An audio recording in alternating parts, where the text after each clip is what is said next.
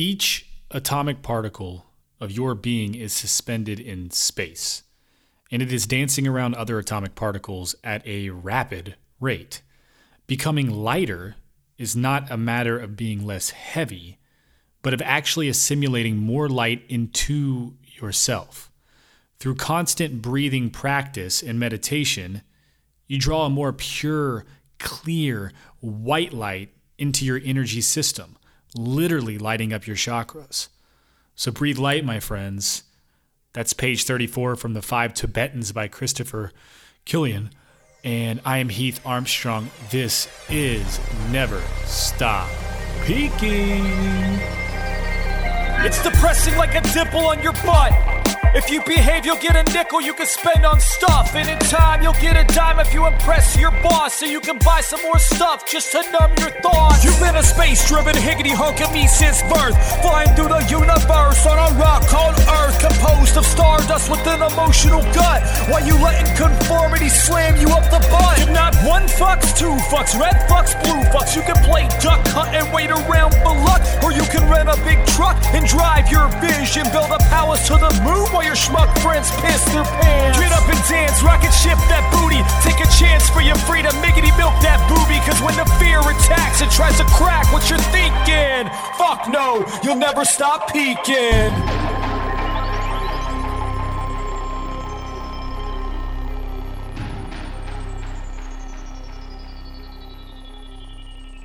Heidi ho, ladies, gents, boys, girls, all things in between, all beautiful, magical rainbows of the universe. I welcome you to Never Stop Peaking. I am so happy to be connecting with you right now. Uh, it's gonna be a good program today, because I got on Dave Lent. Uh, and Dave is a master. He's a mentor that I've had Uh, for almost eight years now, who came on the original Artsy Now show way back in the day. And his his wisdom is just like never ending. Um, he is an author and videographer and director. He has done seven documentary film features. One of them was called Life Without, in which he was allowed to be the first person inside of San Quentin Prison with a camera, and as he was doing his interview, somebody was stabbed to death right in front of his camera, in, in which he had to sort of gather and bail as quickly as possible, obviously, because uh, shit went bananas. Uh, that's a crazy fucking story, and one of the early stories on of him getting into videography and, and directing things. Um, he's always been the type to explore and not always know where he's going, but trust into the leaningness of the mystery of the unknown and see where it takes him. And he's a master interviewer. He's a master with, with what he's trying to dissect in questions and storytelling, and which, you know, obviously led him to being the videographer behind The Five Keys to Mastery, which is a series of interviews of how ordinary people create extraordinary lives, in which they did him and Susan and his wife were conducting interviews with Carlos Santana, B B. King, Paul Reed Smith, uh, Stephen Tobolowsky, uh, Linus Tarvaldis, who I might have said the last name wrong there, but the creator of Linux, lots of Olympic athletes, uh, so many other amazing people.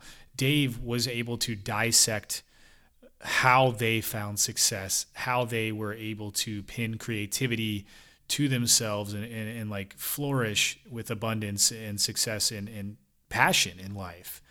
Dave was one of the early people that I saw doing something that it made sense to me. He was a big influence as to why I began and continued doing interviews with people to try to bring information to the forefront that can be helpful creatively, creatively uh, for you, for me, for everyone that we know. Um, Dave's coming on today to talk about reparations. It's it's a a really harsh and hard topic that he is exploring for his new documentary that he's working on. A very uncomfortable topic um, for me, and it was a beautiful conversation in helping me understand and see through a lot of these sort of blockages that are in place based on the history of our country, the history of our government, um, how we can interact together in unity, how we move from, quote unquote, the people made of corn into the people made of honey, a melting together without segregation. Uh, there's nobody else that I would have loved to have, have kind of heard this topic broken down and explored on a creative angle than Dave. Dave means the world to me. Uh, he has done so many things to shift my mindset around what is possible creatively, cre- creatively in life. I'm struggling with that word today.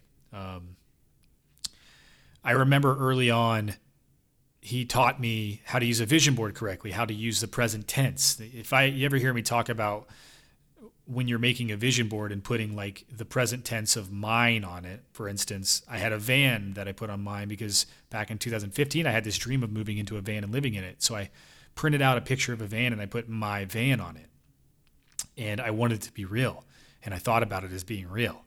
And over the next six years, I was able to eventually take action to bring that to life. It would have never happened if it wasn't for his techniques with that and so many other things in my life. He's the one that introduced me to Joseph Campbell.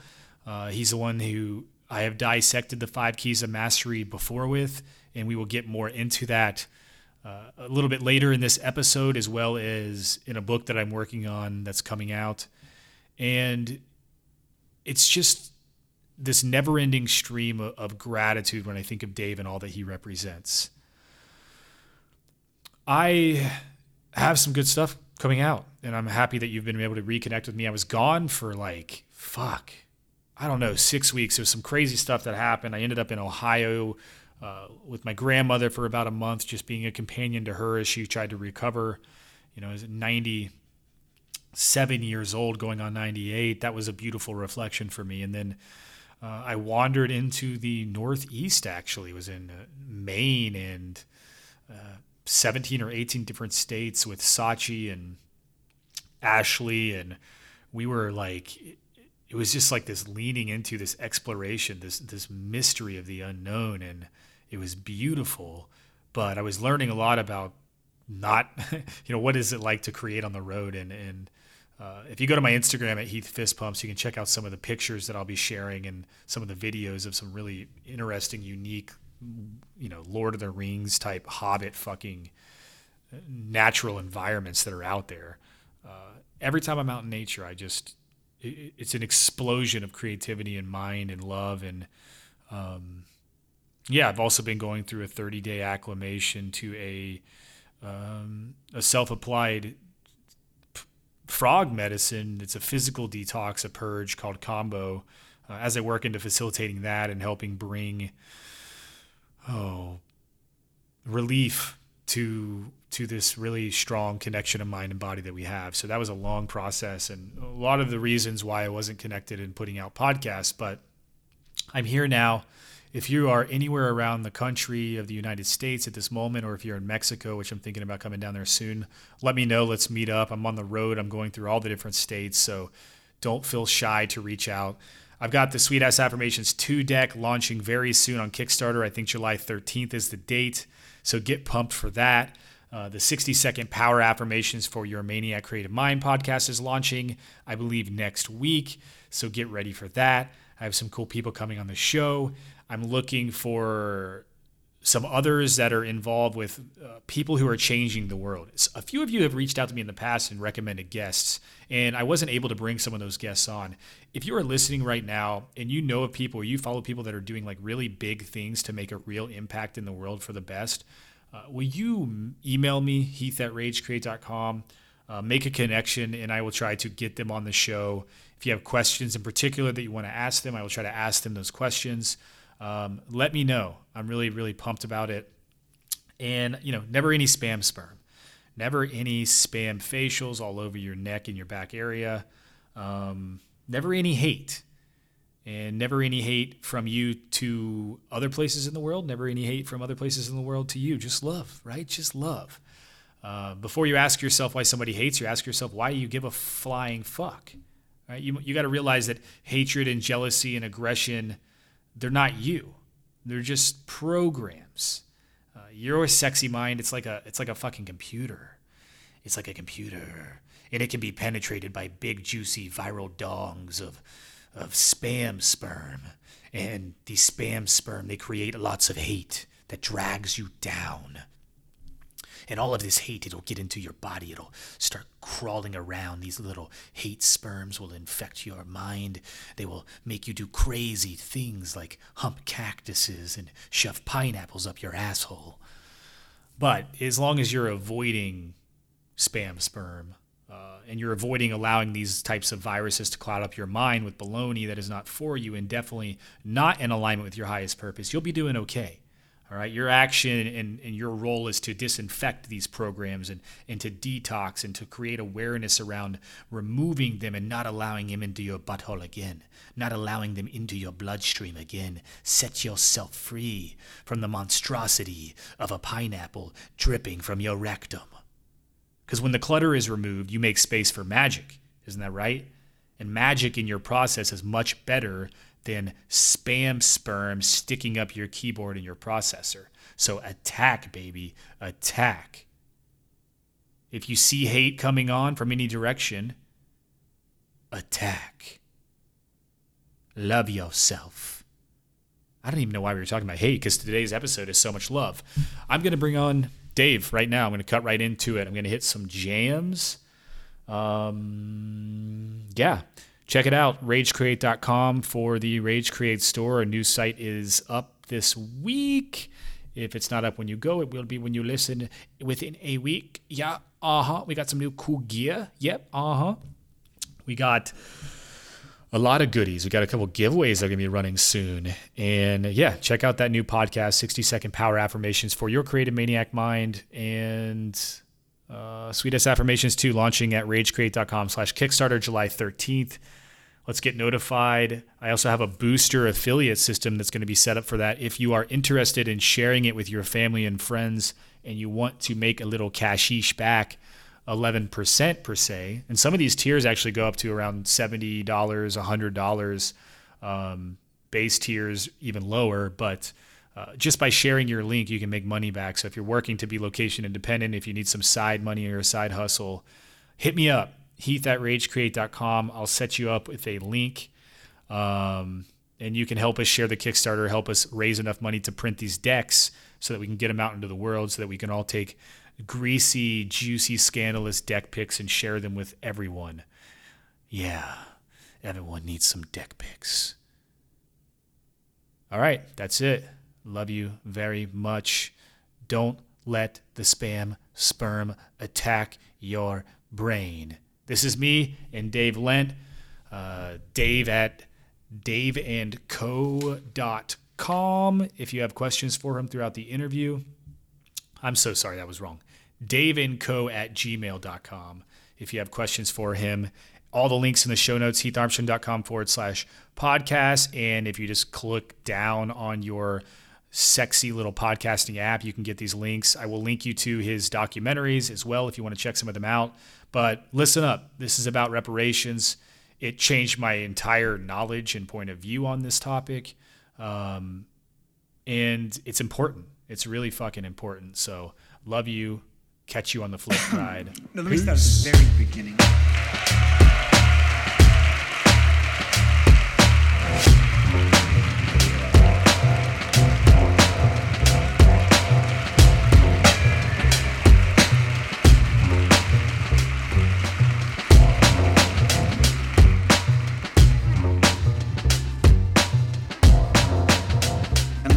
Great courage at the time, because I needed the money. I was writing, and I needed to be free creatively.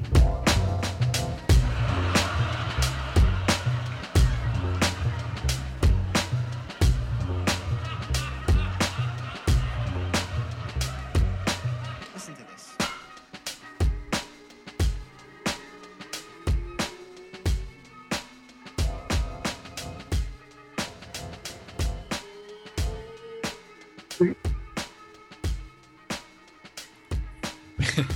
Yeah, what have I been thinking about? How have you been? Um, yeah, what have you been thinking about? Reparations for descendants of, of former slaves, almost all the time. I, I can see now it's going to be a P T S D thing for me soon because the stuff I have to read, to research, and uh, prepare to produce a documentary is is not happy stuff. It's terrible stuff sometimes. Um, but one of my mantras is a quote from uh, Nietzsche: "Go joyfully into the horrors of the world." That's a dark space. And yeah, I, so when I saw you mention that in the email via my assistant, I'm actually really curious because there's nobody, it, it's always an uncomfortable space for any, like to explore anything of the unknown and the mystery. I think that's a lot of, of the chaos in the, the world is this uncomfortable aspect of like having the conversations. And I was like, there's nobody that I would love to like hear talk about that more than Dave. Um, you know, when I was, as a cameraman, when I'm working with a producer from hell or a reporter from hell or a client from hell, I, I make up my mind that no matter what's going to go around, go on around me, I'm going to have a good time today on this shoot. And that's the way I have to approach this reparations documentary is no matter what I have to wade through to make sense out of this project and how to tell this story, I'm going to enjoy myself doing it. I'm going to surround myself with a team of incredible people that I love being with. Um, we're going to look, hopefully, at the positive side, which is think about what we can do for our country by closing the, the racial wealth gap. And suddenly, we have equality for everyone. We have equal access to capital, equal access to doctors and hospitals and edu- educational opportunities. We can do an amazing thing for this country. You know, remember when we met up to eat lunch and it was like the coolest thing being able to meet you in person after there, there's probably not somebody who I talk about that. Like you, you had so many different things that you drastically impacted my life with early on.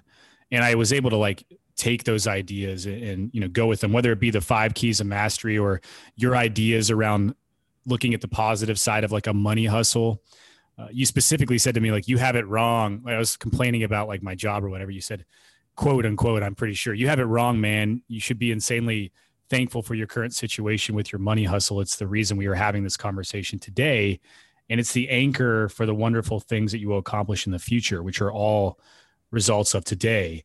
And like that thought of the, the, the future as a result of today plays into the reparations thing. It plays into all of the projects that you've been a part of. But I remember specifically when we were sitting there, do you, do you remember, uh, like there was a man who, uh, a, a, a houseless man, I believe, who was struggling on the street and he had taken his pants down and he was, he was, uh, defecating like outside. And my natural reaction was like, oh, like there's an empathy to that. There was a, uh, like a shock value to it, but you were so calm and steady. And you said, you know, that's somebody's child. And think of the story behind that. Like, and I think of the talents that this person has and the magic that this, this person has. And it sent me into like years of deep thought about everything that I look at and like the history of how it came about. And like, why do we view things in a certain way? And like, how can you creatively approach it to be able to tell bit better stories and like using empathy and, and diving deep into these like traumatic things that are problems within our society that stem, you know, deeply from, from years and years ago.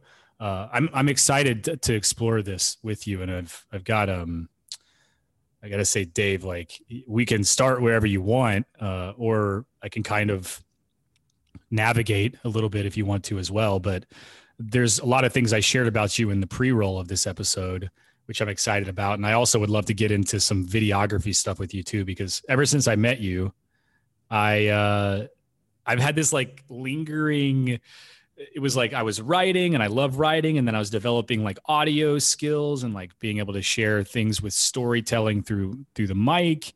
But now I'm like, oh, I think I'm just becoming like this fractal of what Dave's imagination was like when he wanted to get into videography. So it's Steve, cool. I, I know that I would not have said you were wrong. Because I, from the minute I, mo- I met you, I knew you were you were miles ahead of me. Like, no, know, I don't. I don't know. but, no, we, we were on different plateaus, not one higher than the other, but different plateaus. Right, right. We were at different points along our path, but I never would have thought, even thought that you were wrong about anything.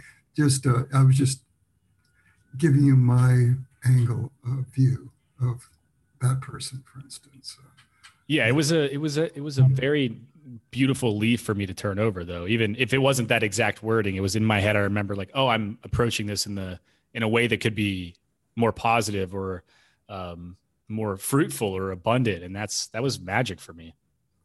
And having a daughter who's now in her thirties, uh, growing up with a daughter, uh, I learned, God, if I only would have known um, what I know now uh, when I was dating girls. I treated every woman I met like I treat my daughter, with that kind of respect. God, that's something I wish I would have known. I, I love uh, following her as well. Diamond Diamond Worlds, is that her handle? She's always dancing and doing creative things. When she was three, she she told us about the place that she had come from called Diamond World.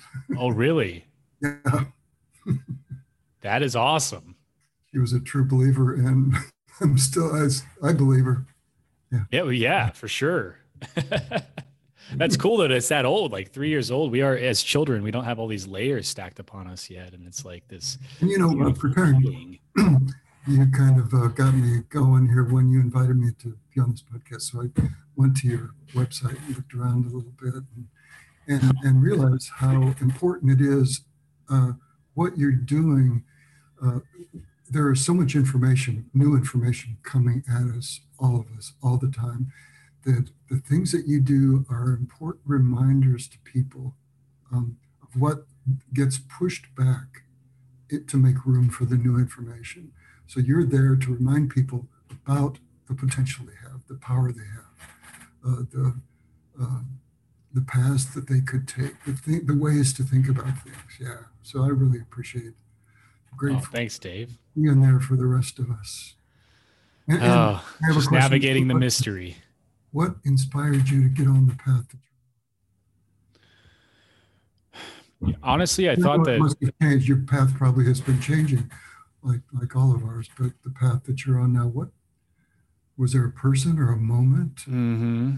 Well, there was some rock bottom moments, extreme alcoholism for many years, and a lot of moments where I almost died. I mean, I woke up face down in my garage with my pants pulled down and my nose was bleeding all over a step.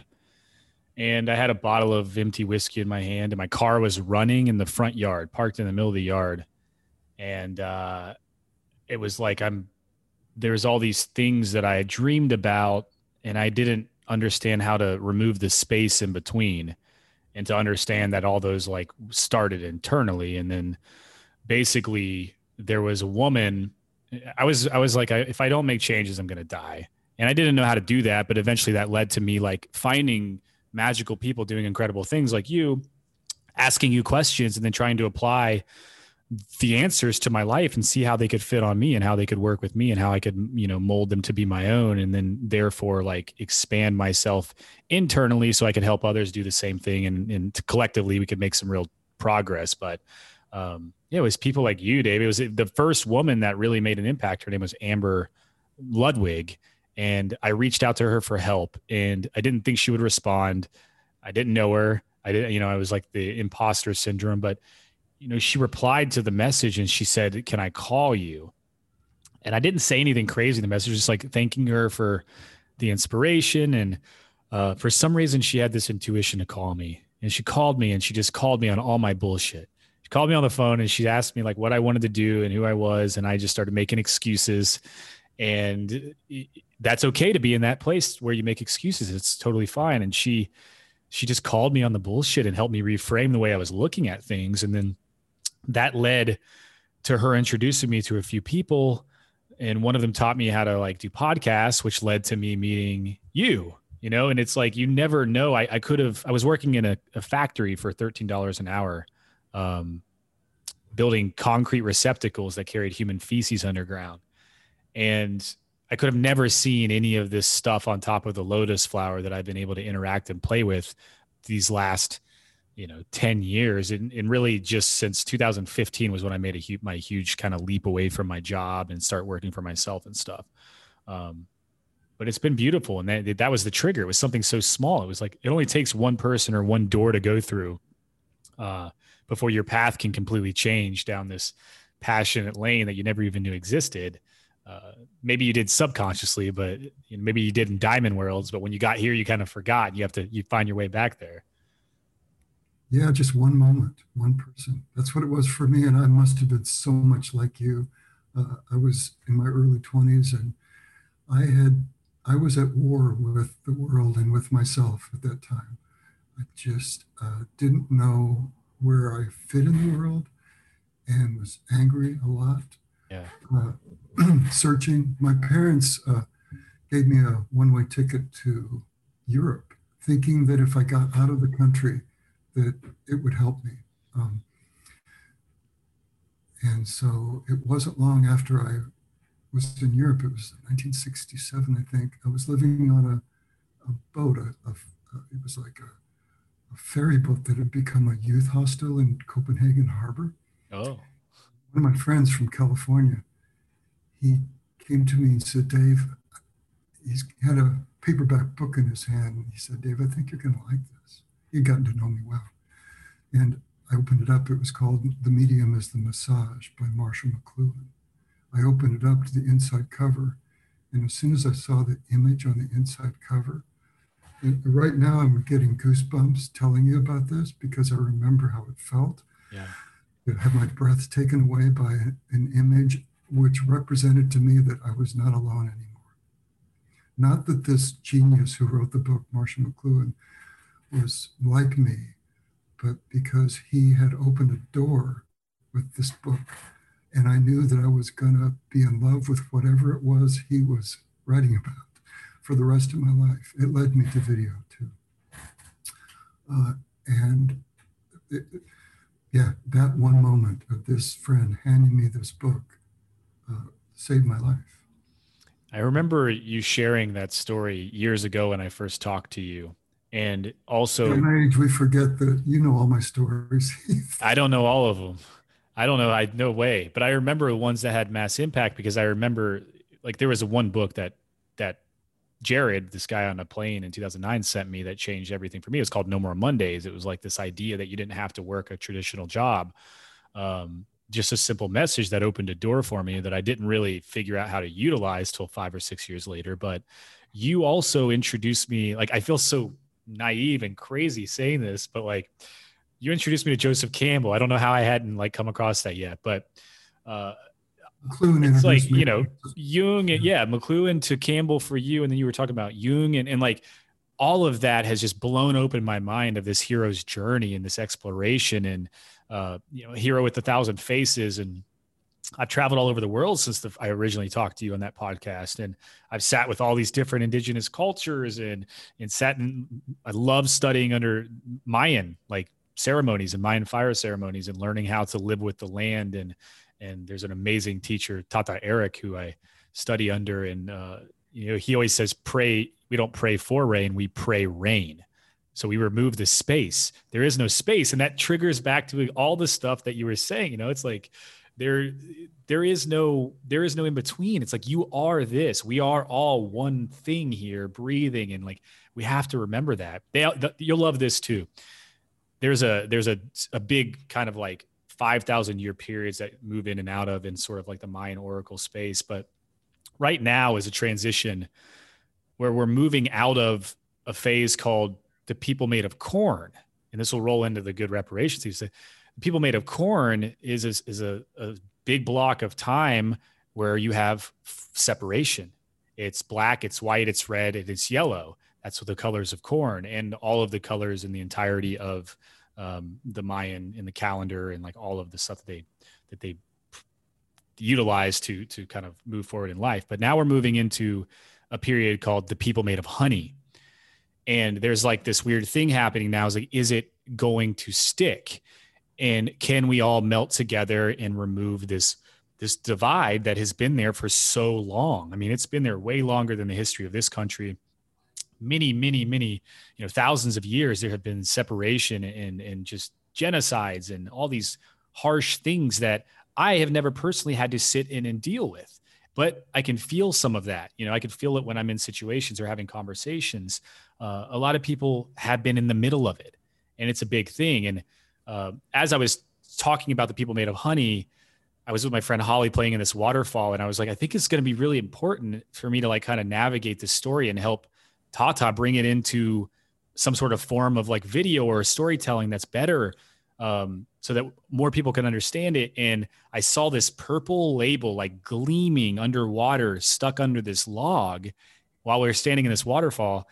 And I was like, what is that? And I thought it was trash. We were getting ready to leave. So I walked over to try to pick the trash up. I pull, put my hand down there to grab it.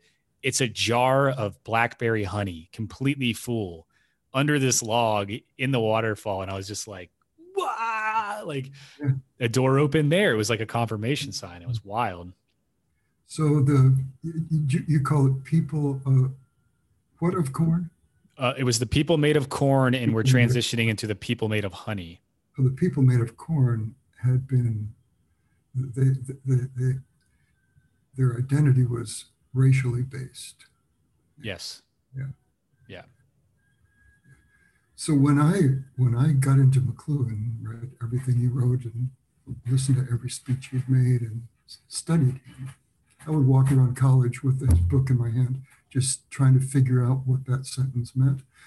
Uh, eventually, I realized that I had something to offer. For the first time in my life, besides being a football player in high school, I, for the first time in my life, I had something worthy to offer people. And that was a, a, a way to look not at the content of media, but at the environments that media create. So that um, uh, because uh, for now, at, at, in our time right now, uh, we are not, I believe, physically, spiritually, intellectually, emotionally prepared for the environments spawned by the clever technology. I think you're right about that. And so looking behind me, looking within media, not at the content of media, but the environment that environments that media create are the ways that we can learn to live in this new skin of ours, this new technological skin, which has made us all so jumpy, you know? Um, yeah. It's so fast too. It's like, it, it seems like it's coming more and more at warp speed. Yeah, yeah. So I, the reason I'm doing this documentary about reparations is that, well, sometimes I wonder, why did it take me so long? Like, I've always thought of myself as kind of slow on the uptake, but you know, I'm seventy-eight, this is ridiculous for me to, to take this long to come around to realizing what my country has been doing to much of its population. Like yeah. How, yeah. Oh.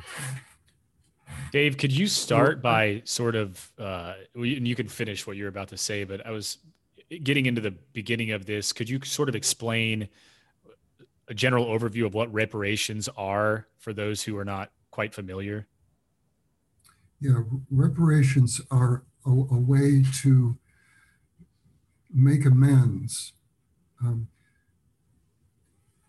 not, it's not really payback, because we, we cannot even know what the cost of slavery yeah. uh, has been on uh, many generations of people over the last four or five hundred years. Reparations are a way of saying, we're sorry. Our, a way of our government saying, I'm sorry for what has happened. And here, and, and what I want to do as my the, our federal government is we want to close the, the wealth gap that has that was started with slavery and continued by the Homestead Act, Jim Crow laws, redlining, institutionalized racism, like prisons, police behavior, you name it. This gap, uh, by figuring out how much money has been taken from descendants of former slaves, we can make, we, we can not fix everything, but we can go a long way towards fixing the damage that's been done by closing that wealth gap. Right, because essentially the American economy in itself was built off the back of enslaved people. And so even if families didn't own slaves. Everyone is living in a world that was built off of this thing that happened. And we all, in some ways, uh, are tied to it in, in the benefits and the, um, not just the benefits, but the opposite, right? The, the harshness of it. Um, there, there are people that it's so big to try to think about it. Uh, how much money uh, white Americans have profited from slavery. And this estimate starts at a trillion dollars. That's how much money uh, white people have profited. And it goes much beyond one trillion dollars. Yeah. So imagine, you know, a slave is working, say, as, it's, let's say, sixteen or eighteen hundred, working as a blacksmith and not making any money for his labor. Imagine how much money he would be making if he would have been a white blacksmith. So take that money and then add the interest uh, and convert it into two thousand twenty-one dollars. How much money did he make in his lifetime? Would he have made in his lifetime? And pass down a certain part of that to uh, eight generations of family members. And how much money, how much would that that wealth be worth today? And the compounding effect of that. Oh yeah, go ahead. Oh, um, the uh, Homestead Act was designed to uh, uh, help uh, the, the victims of slavery uh, with one hundred sixty acres of land to settle the West. Um, but it was mostly white people that got the land. Uh, one family had eight children. They got a piece of land, one hundred sixty acres in the panhandle of Texas. And they divided the land into eight parts, this family. And each of the children were able to uh, uh, prosper with their parcels of land. Several years after it was given to them, uh, natural gas was discovered on this land. And all of the children became multimillionaires. Yeah. Uh, this is the way that white wealth was created, uh, and this is the way black wealth was denied and taken. Uh, General Sherman, uh, Northern General, uh, came up with the idea of forty acres and a mule for former slaves. And this was supported by President uh, Lincoln. Yeah. But the next president um, killed it, so it never happened. That would have was been that An- Andrew Johnson. Pardon? Andrew Johnson, was he the vice yeah. that came in? And I believe so. Yeah. Uh, yeah. So you, that, that, that's, that's crazy because the memory of people, a lot of people, and even myself before going in and like reading more and like educating a little bit about it, is like we think that that actually happened. Like there was reparations back then. I hear people all the time in this subject say, "Oh, but there were reparations paid."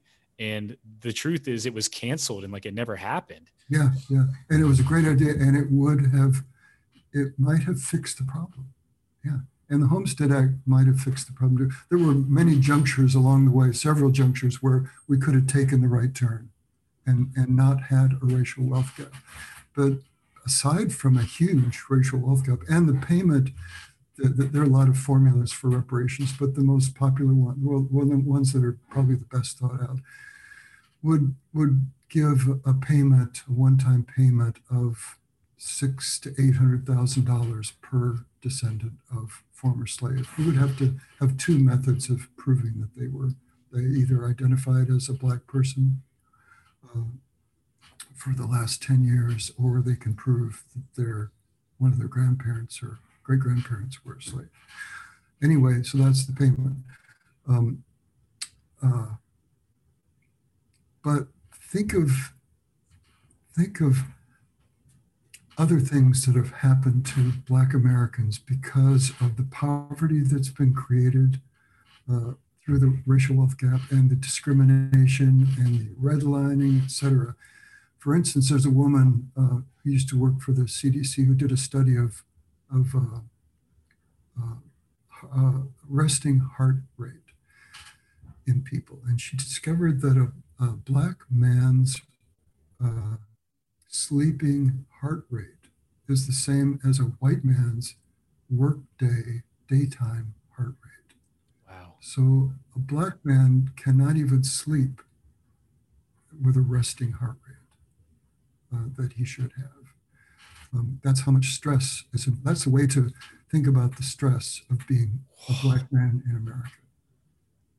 How are you? How are you navigating this documentary? And what are you? Are you telling a story of reparations? Obviously, there's a mission to try to uh, bring it, like bring some sort of resolution to it. But what's your? I guess when did you? When did this light up for you? And what's your approach with this? Like, I know you've been doing research. What got me started was uh, my daughter and a couple of her friends did this Zoom regular weekly Zoom meeting on whiteness, and at first I was resistant. I never, I don't think of myself as white. Yeah. I, I didn't, I, I resisted it, but I, I attended it and I learned from it and I became inspired and um, bought a book called From Here to Equality uh, by uh, two people in North Carolina, uh, Kirsten Mullen and Sandy Darity.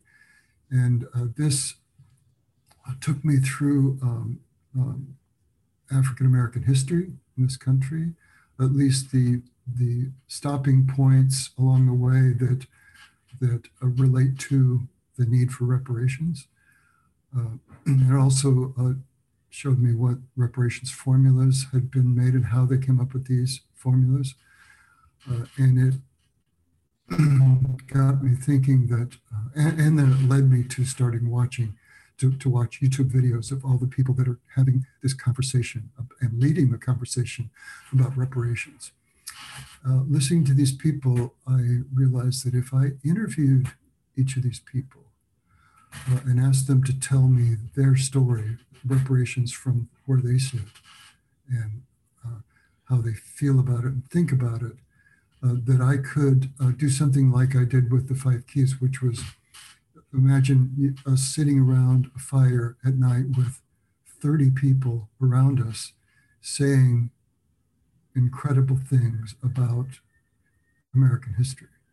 Uh, and so me as a filmmaker, I put this, I, I it's like I, I score it like a piece of music. I choreograph this conversation so that people that are closed to this subject might open up a little bit and be willing to listen to something, because I think that that I, I know I think I know why people are closed to the demands for reparations, like them being presented by Black people as demands.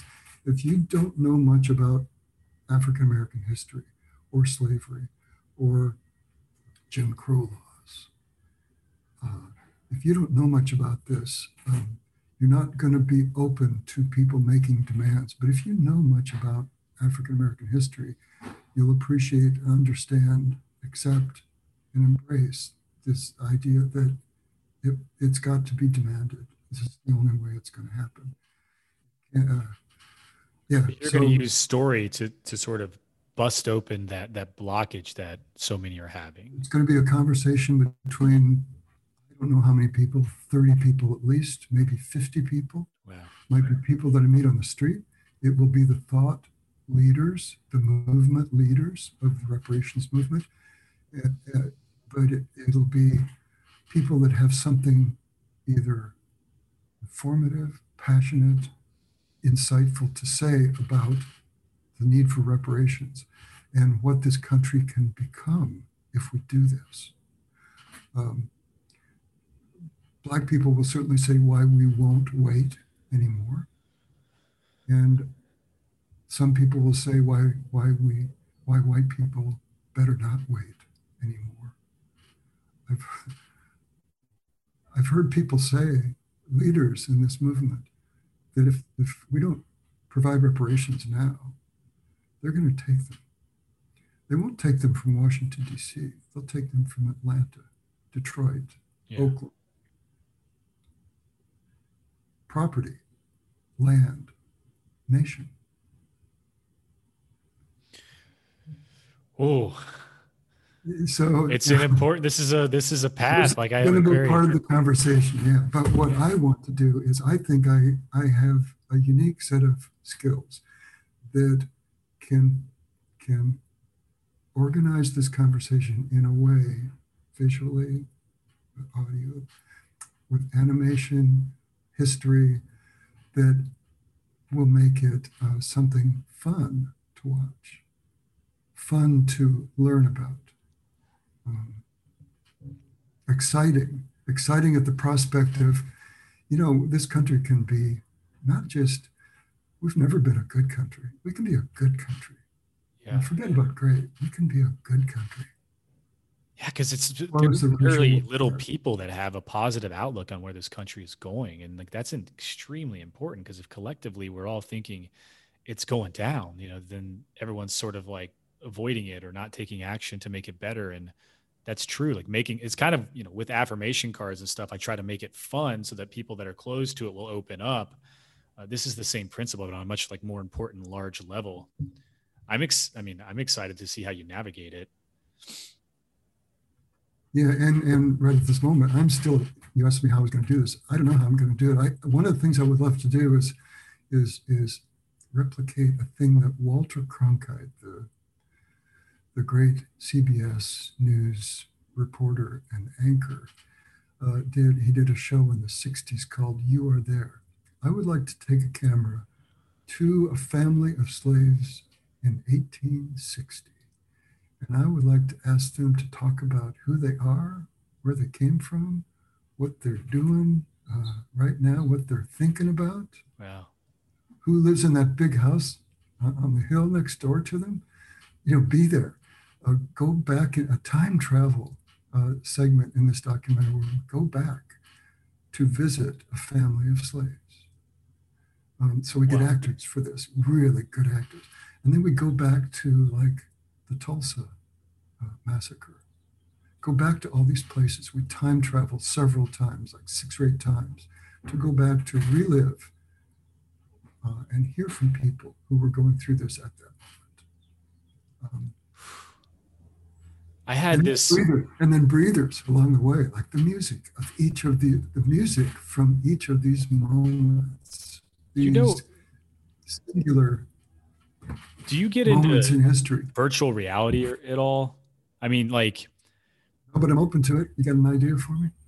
Well, I was just thinking, because like I work with a school in Africa, and I've seen like the approach of of trying to tell the story to be able to then, you know, raise money to support and sponsor children and teachers and, and help the school grow and help educations actually expand so that then, you know, there can be an economy that gets built around that, that there's, there's hope, there's hope for the young kids that, that grow up and study. And, um, I've often thought like there's a little documentary that have, has been shot at this school that I work with, and it's powerful, just the stories that are sharing. But well, if you took a virtual reality set and you actually did a day in the life of one of these children, you know, waking up where they live and, and like going through the process of what they live like, It, like I've been there and I've seen it and I've sat with them in their homes. And so therefore I have a memory of it. But with virtual reality, people that would never travel there and would never, ever have an emotional experience to be able to have the memory of what it was like to be with them, they can now be there because it's filmed in a way to where you put the set on and you're with this little girl as she's walking three miles down this hill to get a bucket of water because they don't have a well, right? You're with her in her school. Uh, taking her classes on, on the mud wall with the chalk and seeing her parents and what they're doing all day to, you know, weave baskets or whatever to raise money just so they can get an eggplant to feed the family once every two days. And like those emotional triggers are way more likely to, to make people feel what it's like or to have empathy. And I'm just curious if it's, if it's an angle that could be explored for, for reparations too, in a way, even if you had to do it with acting. And when you say virtual reality, you're talking about having to wear uh, wear a eyeglass. I mean, a special eye. Yeah, it's it's filmed with special cameras, so it's like three D. Like you, I've done them before, where it, like I, I there was a charity that actually filmed one, and that's where I like I originally was like, oh, this is incredible because I felt like I was in this. So it was um, Charity Water did it. They they drill wells, they drill wells in places that have never had clean water, and there's this video that I sat through with them. And I'm, you know, I'm in Oregon, but I've got this headset on and I've got the sensors on or whatever. And I'm in the middle of this village standing, the real footage that they actually filmed when they drilled the well for the first time, except you're just transported in the middle of it and seeing these people actually get clean water for the very first time ever as it shoots out of the ground and they're all celebrating. I felt what it was like to be with them and be a part of that. And that's something I would have never been able to do before. And it made me emotionally involved, and it broke down some of that space and the, the, the naiveness and like the, the shit that we, that I've been ignoring my whole life or trying to pretend like doesn't exist. And it was just like, oh my God, like it, you cry and you have these sentimental like feelings of, of like, we're the same, we're together. Like, holy fuck, this is powerful. And so, yeah, it's, it's a, it would I want you on this team. That. I want you on this production team. Well, it's just, I've got ideas, Dave. I don't know if I have skill sets that can help, but that's, that's no, it. You know, it's like, I mean, um, I want to collect all the skill sets that you needed, but ideas are definitely a skill set. You know, people with ideas know how to express them. And, and yeah, I like that. I like that. Yeah, we just, I think it would be very cool to like have a, a V R experience of like what it's like. Even, you know, you film it with the actors, your vision of what you're talking about, but you do it with, you could do it with V R cameras and have people actually be there with them. Cause you know what else it triggered for me was when I was younger, I, I grew up in Ohio, and there was never any like, I, I had all these friends of all different colors, and like, there was never even like conversations about, I never felt conflict between races or anything. But then I moved to Tennessee, and it was a completely different world. It was like the, all the names were there. All the slandering was there. There was clear separation. And I remember being in Ohio, and I think it was fifth or sixth grade. I went off to this camp. This was a school funded camp, and it was called Camp Joy. And they did this entire reenactment of the Underground Railroad. And like, I remember that we had to, we were basically, we were, acting the part of slaves being auctioned off, you know, all the kids of all the different colors. And they were, they were like auctioning us off. And then we went to these different slave owners. And then like, we were on these plantation, you know, this is all acting, but it like, it felt kind of real as a child being, I felt like I was learning. I'm a visual learner. I was like, wow, this is kind of scary. And then there was like the, they were, they were really like, you know, being harsh. And then there was like the Underground Railroad part where someone came in and was like trying to rescue us. And then we were on the run, you know, hiding under houses, and like they would come looking for us with dogs that were barking, and it was scary. And like, even though that was all just an educational experience, it kind of, in my memory, it's the same as the V R thing that I did. You know, I remember them the same. One of them I really had, the other one was on a V R system, but it, I remember them like I was at both of them. So it's wild. Maybe, maybe listening to you, I'm thinking, maybe this shouldn't be a documentary, or maybe it should be a documentary and an opera. Oh, oh man, opera, that'd be, wow. Just like. When you're talking, I'm, I'm, I'm watching this as a, yeah, watching an opera on stage.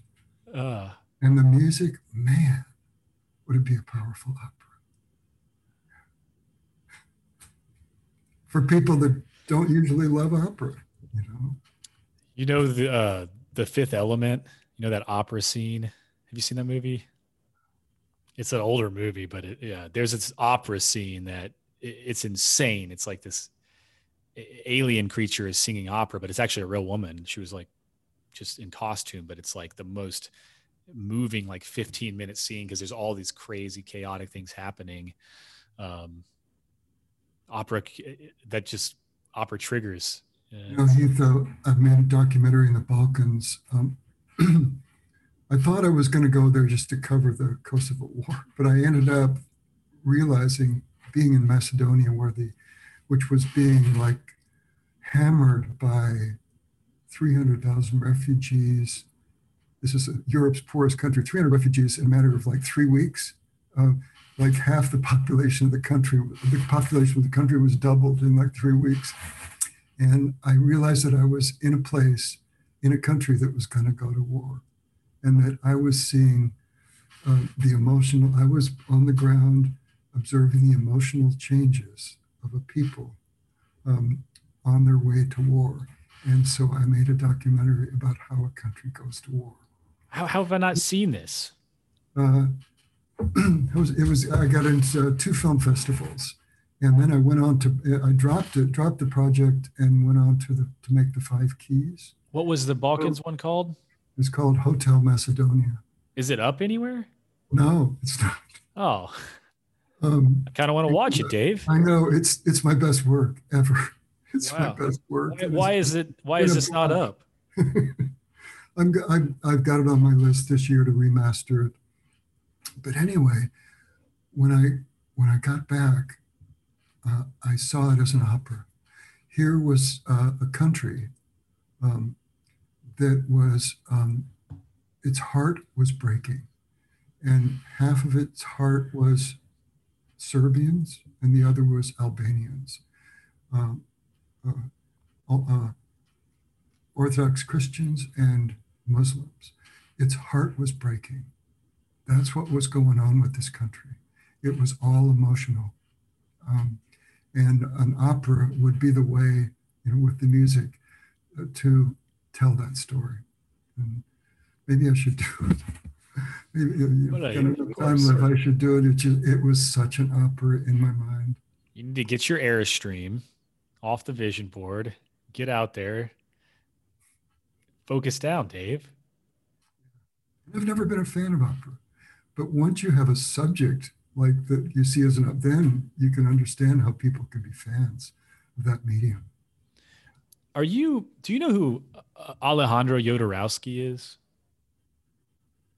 He, he Dave, there's this documentary. I just like, it, it's a, it's called Jodorowsky's Dune. This documentary, I feel like when I watched it, all I could think about was like your type of creativity.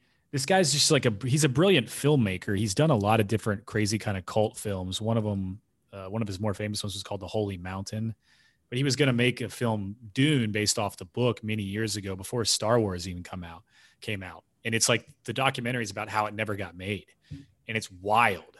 And um, I don't know, like his way of putting it, and the way he expresses music with, with film and like, it's just like this, La, la, la, la. Like, I don't know, you remind me, you kind of remind me. I see it. I wrote it down. I'll send you a link to it maybe too if you. Thanks. Yeah. Yeah.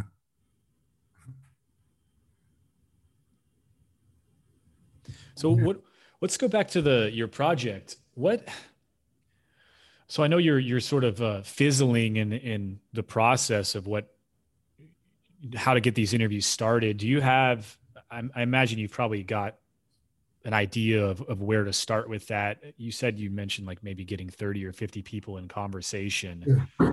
Um, These, uh, this will be the, the authors of this book will be my first two interviews. Um, I'll link that book. That's the one you mentioned earlier, right? From uh, here, uh, from here to equality. Kirsten Mullen and Sandy Darity. For- uh, Sandy, Sandy is, uh, I think he's the chair of the School of Economics at Duke University. Uh, she was on the team that uh, designed the African American Museum in Washington. Mm-hmm. uh, amazing people, and they their, their book is about reparations, about why why it's important. It's crucial to close the uh, racial wealth gap. Um, Well, do you have any, do you remember any key points that you pulled out of that book?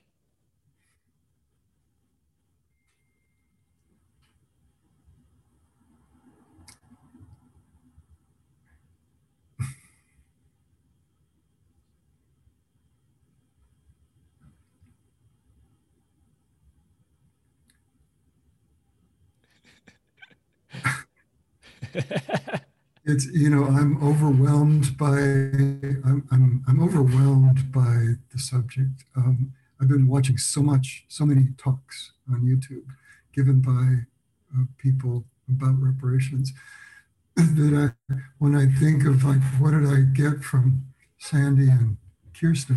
I think the most important thing I got from their book was that uh, we should not feel guilt or blame other people for this situation that we're in.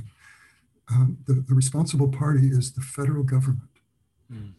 Um, it is it is the laws that were passed uh, or not passed by the federal government that created the environments that led to institutionalized structural racism. Uh, uh, yeah, the Civil War, uh, you name it, um, slavery. Um, that that a lot of us were part of it, and it's important for people who had families that were that profited from uh, slavery, which is about sixty percent of Southern white families in some some way were involved or profited from it. But to not to not blame, um, this is something positive that that we can do together, and it's going to require all of us to do this together. Uh, that, that we can create um, just uh, society uh, with equal access to uh, equal access for everyone to everything, and uh, the money is there. We we saw last year how our federal government is able to come up with trillions of dollars and move it real fast. So when, you know, the bill for reparations might be around uh, ten to thirteen trillion dollars, we know that that money can be produced and distributed. Yes, a, a payment of eight hundred thousand dollars per person, per black person, is going to cause Uh, big time inflation. So it would be reasonable to expect people to get the payments spread out over ten years, something like that, um, to prevent the inflation from happening. Because yeah. It's going to be a big impact on the economy. Have there ever been reparations paid at all? For, I know that Germans paid reparations to uh, uh, survivors of the Holocaust. Holocaust. And then I know, I think we, I think in this country, if I remember, we might have paid reparations for uh, the enslaved Japanese Americans back in World War Two. But have there ever been reparations for African uh, American or Black? No, and and different states are doing fucking madness. Different states are doing uh, are, are creating initiatives Uh, that they are calling reparations, but uh, the uh, Sandy Darity and Kirsten Mullen uh, make uh, uh, emphasize that this is not reparations. Mm. Reparations can only be done on a national level. It is that expensive. It would take the budgets, the complete budgets of every state in the country, uh, doing nothing else but but paying for reparations to be able to afford reparations for Black people, uh, every descendant of. How, how do we even begin to get these, the government? I think it has to be power of people, like putting pressure, right? To be able to influence government to do this, because it seems like, I mean, from my perspective and opinion, at least, the government is very, um, I, I don't even know what to say. I just like, I don't have yeah, a lot of faith that, in it. that, and, and the population. Or trust, we know, period. We know what's wrong with the general yeah. population. Yeah. When sixty something percent of them voted for them. Yeah, yeah, it's a thing. Uh, so, and you know, only I think eight, eight to ten percent of Germans initially supported reparations to Jews. Wow. So it was not popular at all, and it won't be popular here among the general population. So what happened in Germany was the the uh, uh, uh, civic and and uh, civic leaders and leaders of that movement and thought leaders and influencers were the people that got it done.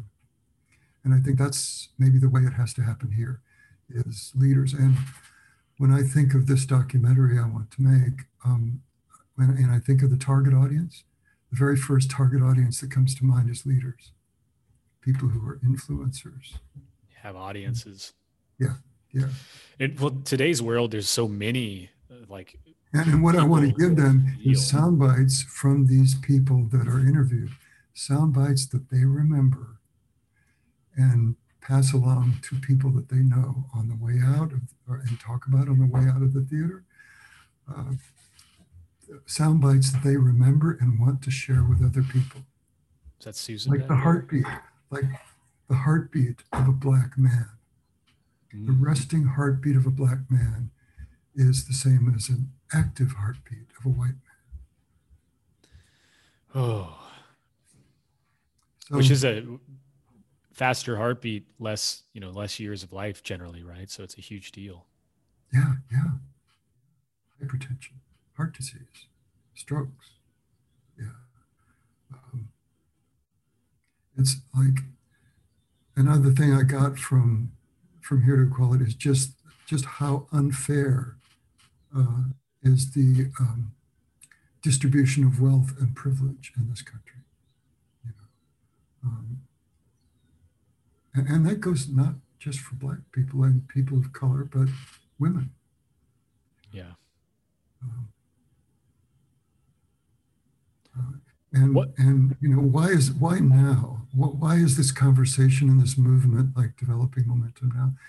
Um, I think that there, there's been a convergence like of COVID, uh, uh, a spiritual, you know, like, like the Great Depression in the twenty-nine, mm-hmm. uh, spiritual depression uh, over the last four years, right? Um, something like that.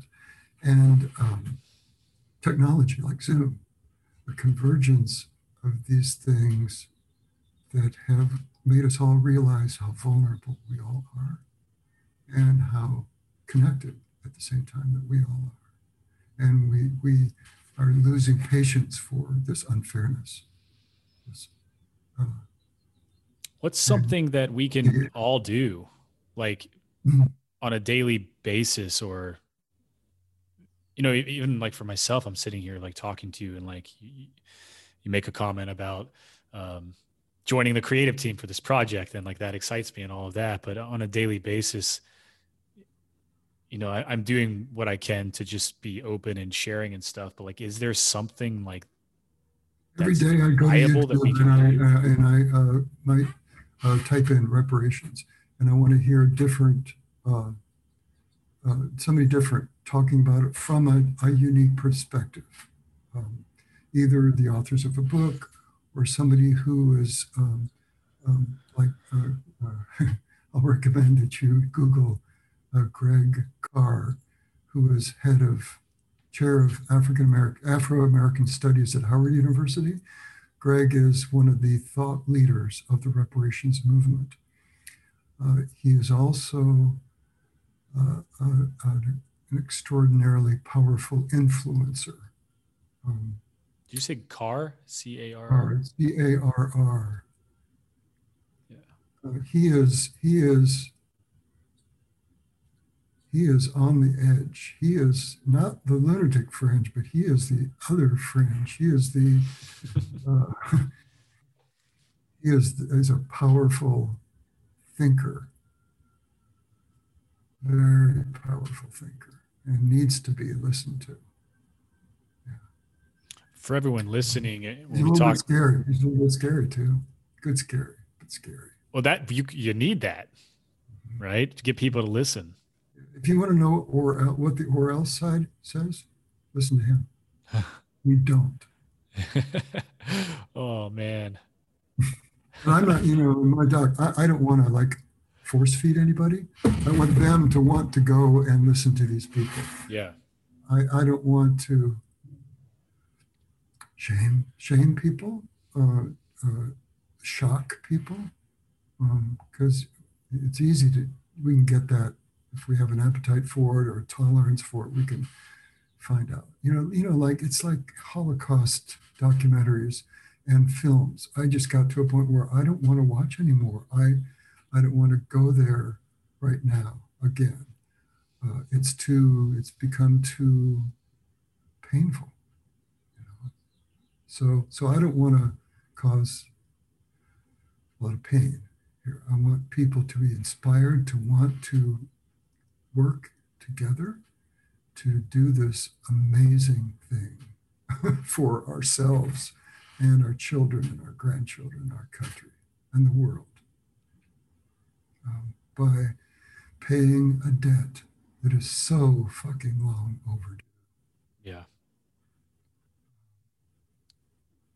You're a good as, man. As a start. As a start. Yeah. And, you know, free college education for everybody, that's got to come next. Universal basic income for everybody, that's got to follow. Yeah. Right now, it's just like for all of us. Slow movement towards Amazon Earth. How do we stop? How do we stop? Yeah, yeah, right, right. like the like somebody goes to like Saturn and embraces the Amazon flag on Saturn. Oh shit! Stakes it in the, plants it in the ground. or, or or or Alibaba, Chinese, the Chinese yeah. Amazon. That's yeah. what that will come first. It is. It has been this weird thing where like corporations have more power than governments, and it, like, what are we doing? And I don't know. It's it's it's crazy to look at technology and think like, is this just a breeding of like trying to like separate humans from technology at some point and make humans obsolete? And it, we have to keep telling stories and finding ways to to rediscover unconditional love and truth within each other, or we're all just going to fade into more separation and hate. And It's uh, it's in the way we look at each other. It's in the way that we greet each other. It's in the way that we wake up and look each other in the eyes and say, you know what, I love you, and I appreciate your creativity, and I appreciate what you're doing today. And how can we make today one percent better than it was yesterday? Maybe that's the maybe that's one of the big answers, Heath. Because wherever I go, you know, I, I I carry the five keys with me, you know, to hand out everywhere I go. But yeah. I also carry along the the Aikido triad, I call it, which is wherever you are, let's say you're checking out of a grocery store and Whole Foods, wherever you are, whoever you're with, um, feel where you are and who you're with, uh, blend or harmonize with where you are or who, who you're with, and leave something with where you are or who, who you're with. Those three things. And the moment that gets that is born, the moment that is born and grows while you're doing this can be just extraordinary and amazing. I've had incredible moments with people just because I, I do those three things. The Aikido thing, was that, was that a George Leonard, like? Uh, he, no, this, this comes from my uh, Raptitude, David Kane, who's a Canadian, uh, a Canadian who has this wonderful blog called Raptitude. Raptitude. And it, uh, and he's an Aikido uh, practitioner too, so I read it on his blog. It came from somebody else, but it's the three. It's the it's the essence of Aikido. Feel where you are, harmonize with where you are, blend with where you are, and leave something with where you are. Like I like take that. Away the attacker's knife. Yeah. Put them down gently. Yeah. Protecting them, right? Oh. Yeah. You're always blasting my head full of wisdom, Dave. You know, the, the, the five keys to mastery, I'm going to go over those really quick because it's something that I don't think anyone in my current audience has heard me uh, recite in a while. And it's something that drastically helped change my life. Uh, there was a lot of buildup. Like you're talking about doing these interviews for the reparations, but anyone listening, if you've heard the pre-roll, you heard me talk about Dave and in his past with interviewing greats and like really asking incredible questions and being able to pull out the, the pieces from people like B B. King or Carlos Santana or Stephen Tobolowsky. Well, I did most of the interviews. Yeah, yeah, well, I think I saw her behind you earlier, by the way. Tell her I said oh, hello if you see her. Yeah, I, I don't know. It looked, it looked like it could have been. Um, but like surrendering to your passion, right, has... that was a catalyst for me early on. That was like the first key to mastery is surrendering to your passion. And I'm wandering around like, oh, maybe this whole time I haven't been able to figure out anything that makes me happy because I haven't actually surrendered or let go of anything else. And now my passion is here and I, and I'm looking at it. And then you go into the second key, which is practice, practice, Wait, practice. Before you leave the first one, I changed the name of the first one. Did you? What is it now? Answer your calling. Ah. Nice. I like, I mean, I like them both, but Susan that's... Came up, Susan came up with the answer you're calling thing, so... But you do have to pick up the you, phone, right? You have to pick, you have to pick it up. And, and anyway, I, I also uh, redefine the five keys with three syllables each. Which oh, yeah? is take the call, um, get a guide, uh, do the reps, see it now, play the edge. Hold on. Get, I'm getting these. Get take the call. Get a guide. See the, do the reps, which is practice. Okay. And uh, and uh, play the edge, which is the same. What was get the it, visualize the out, outcome uh, one? See it now. Visualize the outcome, but visualize it in the present. Like this is not something I want. This is something that is. Yeah, yeah, yeah, yeah. We're, we're, it's a done deal. That was another huge thing. You were the one that taught me to write the present tense on my vision board of like my book or my yeah. van. I did it with like my distributor, and that's how I got my distributor for the yeah.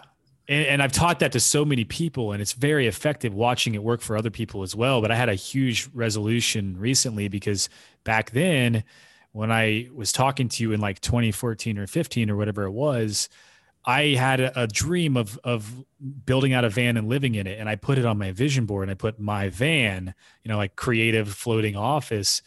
Last year that came to reality, and now I live in my van, and I, you know, I'm traveling, and I, and I want to figure out ways for me to be able to explore. My dream. You live in my dream. Yeah. Explore stories. And, and like, how do I tell stories on the road, meeting people in strange places? And like, I, I really do think that learning the skill set of videography is something that I, I just, it, it's showing up more and more for me. And I don't, I have a lot of resistance because I don't know much about it.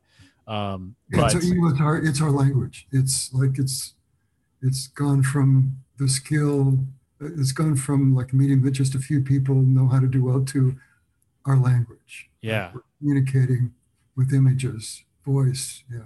But here's the thing that's important, I, it's important to me to know about the five keys that you can hopefully pass along to people is there's a lot of big mysteries in life, right, to solve. This is one mystery that we don't have to worry about. The five keys, uh, it, it, you, you know how to become successful at something. You know how to accomplish something. You know how to succeed um, it, it, by practicing the five keys. So there's a clarity that comes from, a clarity and a calmness that comes from not being confused about like, how do I succeed in life? You know, you don't need to worry about that anymore. You know how to succeed. Just a matter of doing the work, right? And, and knowing the, the keys. Uh, there's a clarity and a calmness that comes from this that is sublime. It's like unchunking this giant vision. It's like it does kind of chisel a clear vision and relieves stress and resistance and helps you rip off your procrastination diaper and run bare more ass through twice, the woods. Heath, more than two times, maybe three times, but no, two times for sure because it, it created a scene. I, I gave this card that I give out that has the five keys on it. Twice people have burst into tears when they saw the card. And it's the same reason I burst into tears when I heard Joseph Campbell uh, say this. That, you know, like, not Joseph Campbell, but I mean, Joseph Campbell said key number one. And I burst into tears when I heard that because uh, I knew uh, growing up as a child, we know we live, we live, following our passion, surrendering. That's the way we live. Um, but no one had ever said into words that this is why it is, how it works.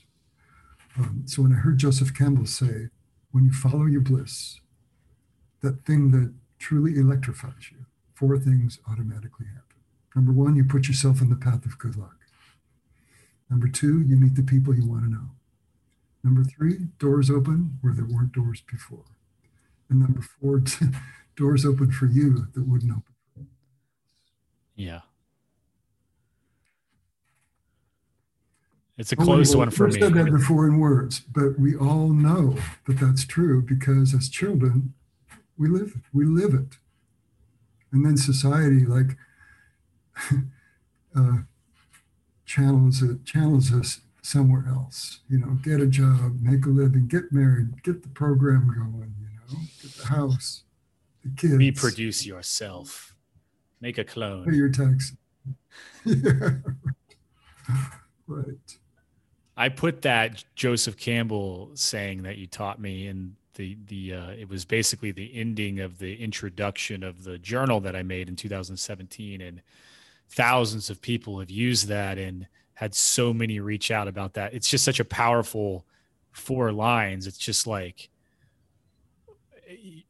lean into mystery, right? Explore the unknown, rip off your pants and run into the creative woods and spew your creativities everywhere. Like it, there's nothing magical that will happen if you sit in routine and stare at your television with your hands down your pants. Everything possible is kind of on the other side of that comfort zone. And it's just, it is a very stress relieving, calm, uh, comforting type of passage. Yeah. Yeah. Yeah. Dave, I, I could talk to you for a long time. I, we, have a, we, have a, we have a blackboard at our front door, just inside our front door, and Susan wrote, uh, be in the moment on the blackboard. And I erased in, so it just says, be the moment. And then I got the idea yesterday, uh, get rid of be and put make, make the moment. Oh, no. My current little philosophy, make the moment. I'm right. In the, I'm right. I like that. Because that's what you're doing when you're, you're creating this little moment with somebody that's checking you out of a supermarket. You're making a moment together. And lots of times they jump in, man, and it goes all these fun, fun directions. You know, there is a, one of the cards in the new deck that I'm putting out, um, this, this Sweet Ass Affirmations two. Oh, good. There, there's a, you should have one on the way to you. I sent you a promo. If you put, I think you sent me your address already, right? Asked it. Oh, did you? Yeah. Um, if not, I'll double check, but I'm pretty I'll sure. Send it to you. Okay. So there's a card in there. This is something I've been using because, you know, apologies generally create a, a negative energy.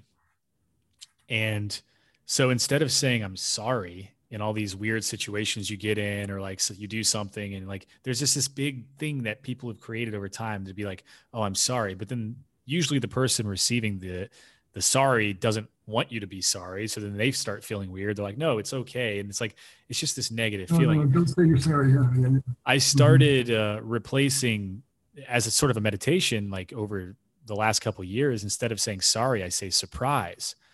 And so like, you, you know, you blast into someone and knock their drink out of their hand, surprise.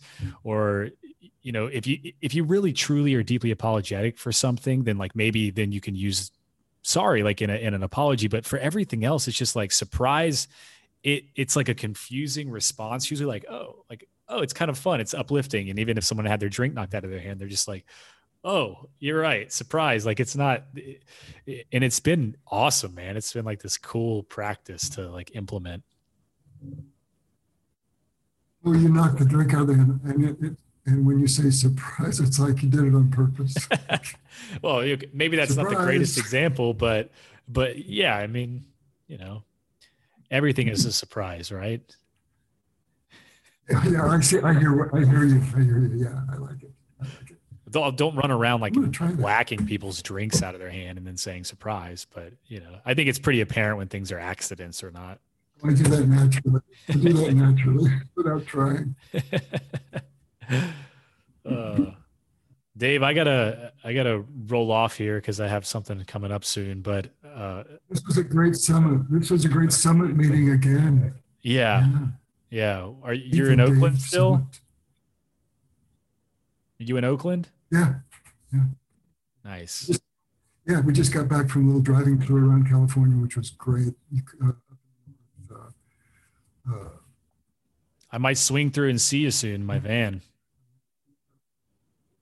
Oh, please do. Yeah, you can sleep here. Keep me updated on the progress. Hey. I can.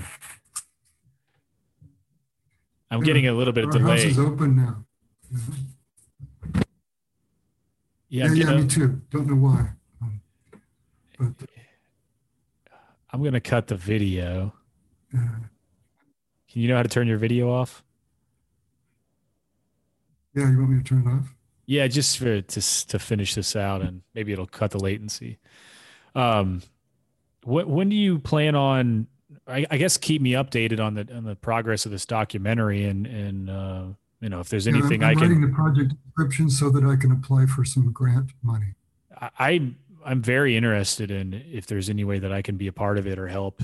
Um, obviously, would love to parallel next to you and something like that, and. It, I guess keep me updated on, on yeah, any of that so I can share it as well.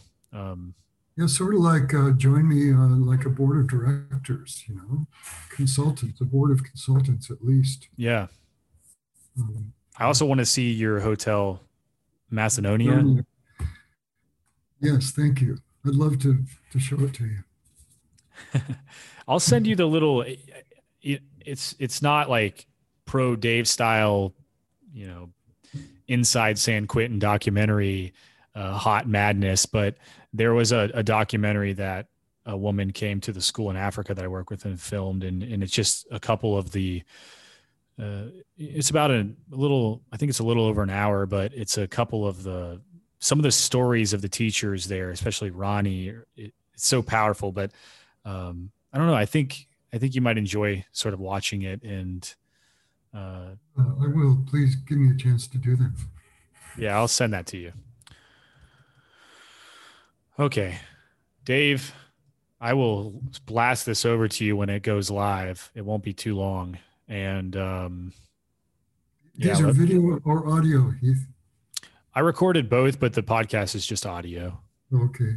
But I could give you video if you wanted it for any reason.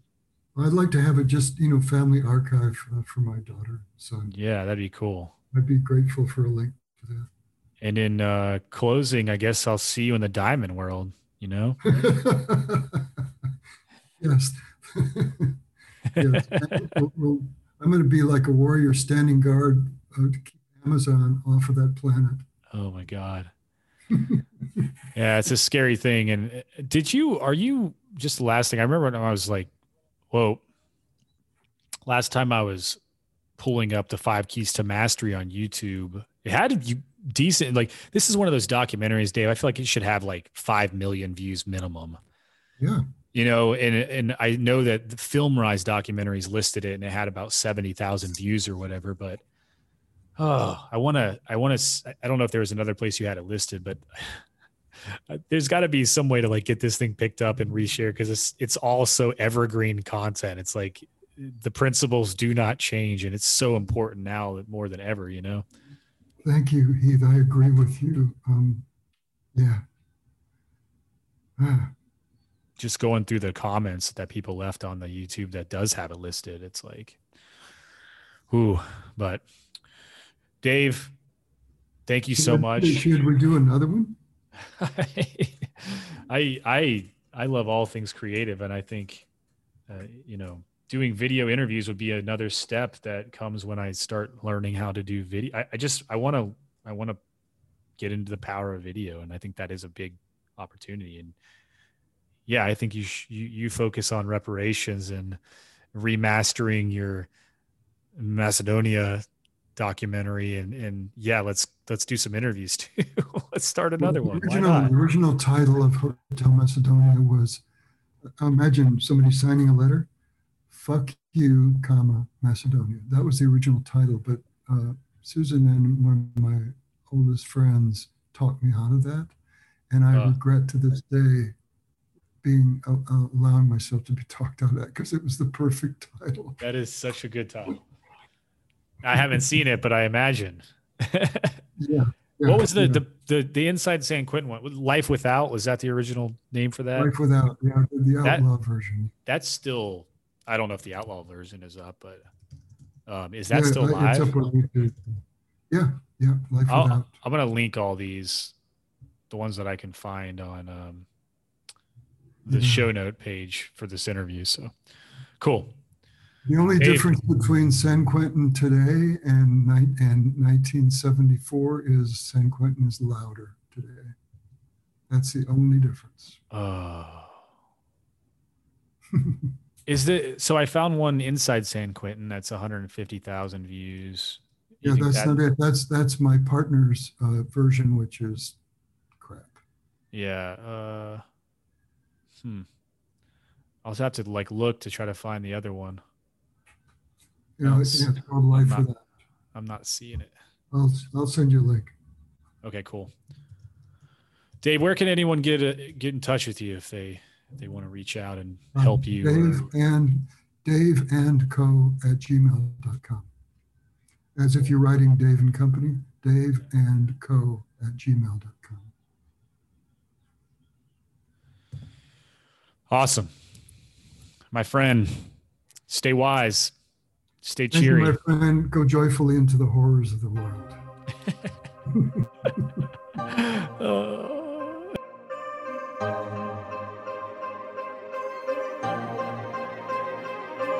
There's a place called space and it's got the magic. There's a place called space and it's got the balls. There's a place called space and it's got the passion. There's a place called space where we can smash the walls. There's a place called space where we'll face fuck conformity and the chatter of incompetence is slaughtered at birth. In this place called space we'll build a factory of smiles that will assemble with our minds and sell to earth.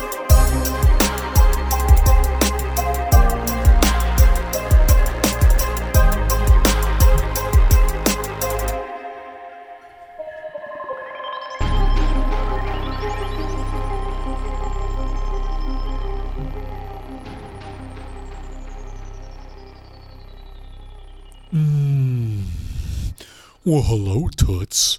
Uh, thank you so much for listening to this episode of Never Stop Peeing. I mean, peeking. I don't know why I was thinking about peeing because, well, mm, I'm not so sure. Mm, I'm not so sure I, I know why I was talking about peeing. But anyway, thank you so much for listening to Never Stop Peaking. Um, this show is not about boners or doing drugs or any sort of scandalous, kinky stuff that I might get into on the weekends or Tuesday mornings or at the local golf club every Wednesday afternoon after the sauna down by the, the lake where the rubber ducky swim. Um, but this is about how to continue to optimize your mind, your body, your brain, and to be creative. So Heath is very happy that you were able to join him today. You can check out all of his stuff at heath armstrong dot com. You can check out all the podcasts at heatharmstrong.com forward slash podcasts. Um, at Heath Fist Pumps on Instagram, not to be confused with at Heath Fists. Uh, it's another account that, well, you know, we don't have to get into all that messy stuff right now, but yeah, stay tuned for the launch of the Sweet Ass Affirmations two deck. That'll be at ragecreate.com forward slash Kickstarter. And until next time, ta-ta toots.